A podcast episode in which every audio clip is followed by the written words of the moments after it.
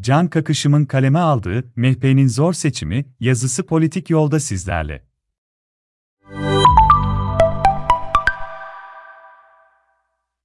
Çoğu yorumcunun belirttiği gibi, önümüzdeki Cumhurbaşkanlığı ve milletvekili seçimleri Türkiye'nin kaderine etki etmek bakımından öncekilerden daha kritik önemde olacak.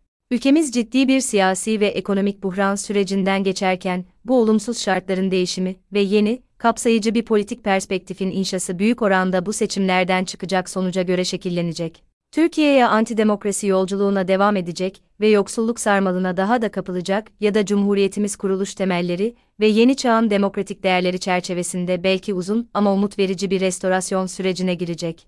İçinde bulunduğumuz tarihsel dönemeçte Türkiye'nin köklü partilerinden MHP'nin rolü dikkate değer bir öneme sahip.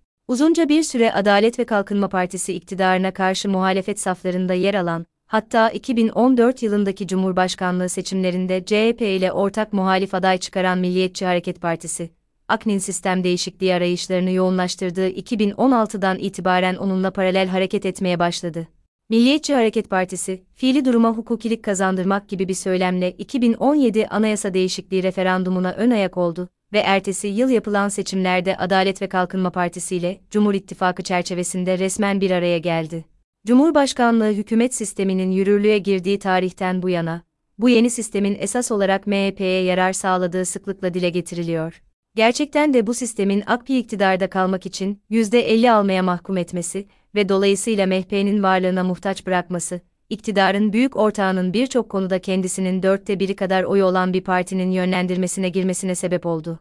Milliyetçi Hareket Partisi bu süreçte hem iktidarın politik gündemini belirledi, hem de önemli devlet kadrolarına kendi mensuplarını yerleştirme fırsatını buldu.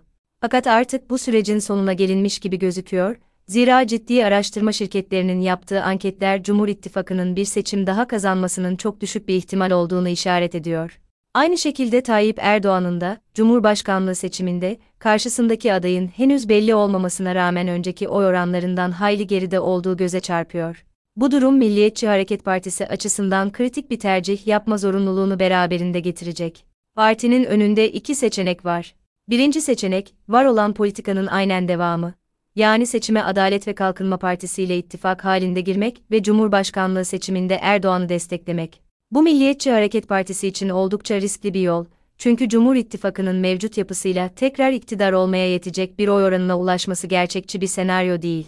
Aknin İyi Parti'ye yönelik çağrılarını ve Oğuzhan Asiltürk üzerinden Saadet Partisi'nin kazanılması yönündeki girişimlerini bu bağlamda değerlendirmek gerekir. Cumhur İttifakı, bünyesine yeni bileşenler katmak zorunda fakat kitlesel gücü olan, olabilecek partilerin tamamı Millet İttifakı ya da HDP'nin başrolünde olduğu üçüncü ittifak çerçevesinde kümelenmiş durumda. Milliyetçi Hareket Partisi için ikinci yol Adalet ve Kalkınma Partisi ile yollarını ayırmak, yani Cumhur İttifakı'nı sonlandırmak ve Cumhurbaşkanlığı seçimlerinde en azından tarafsız bir pozisyonda hizalanmak. Rasyonel düşünüldüğü takdirde, MHP'nin siyasi ömrünü tamamlamış bir Adalet ve Kalkınma Partisi ile ittifakı ve kaybetmesi kuvvetle muhtemel bir yarışa onunla birlikte girmesi, onun gelecek misyonu ve prestiji açısından isabetsiz bir tercih olabilir.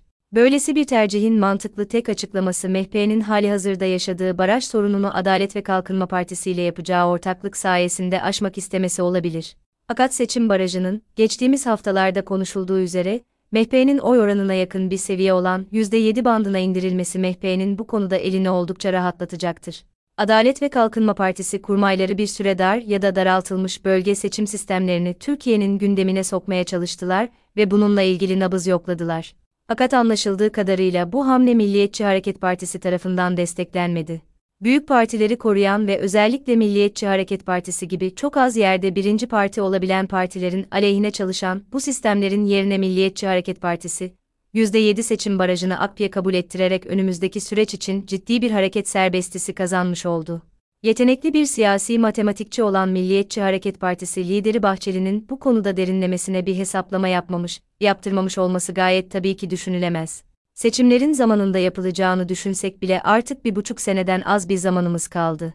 Seçim atmosferine iyice girildiği süreçte Milliyetçi Hareket Partisi, eğer o oranlarında dikkate değer bir farklılık göremezse, yenilecek bir Adalet ve Kalkınma Partisi ile beraber olmamayı ve iktidarın tüm hesabını onun üzerine bırakarak ortaklıktan çekilmeyi gündeme alabilir. MHP'nin bunu seçmenine anlatması da beklenebileceği kadar zor olmayacaktır. Çünkü işin açığı, ülkücü gelenekten gelen seçmenin AKP veya liderine oy vermemek için geçmişten beri çokça sebebi vardır. Bir ayrılık durumunda bu eski hesaplar da muhakkak açılacaktır. Sonuç olarak ülkemiz, tarihindeki en can alıcı süreçlerden birini önümüzdeki bir buçuk yıllık dönemde yaşayacak. Bu süreçte incelikli hesaplara ve şaşırtıcı dönüşümlere tanık olmamız olası. İlişede somut gerçekliği ortaya koyması bakımından bir kez daha tekrar edelim ki, Türkiye siyasetinde olmaz olmaz. Rahmetli Demirel'in de dediği gibi siyasette 24 saat bile uzun bir süredir ve her türden politik manevraya hazırlıklı olunmalıdır.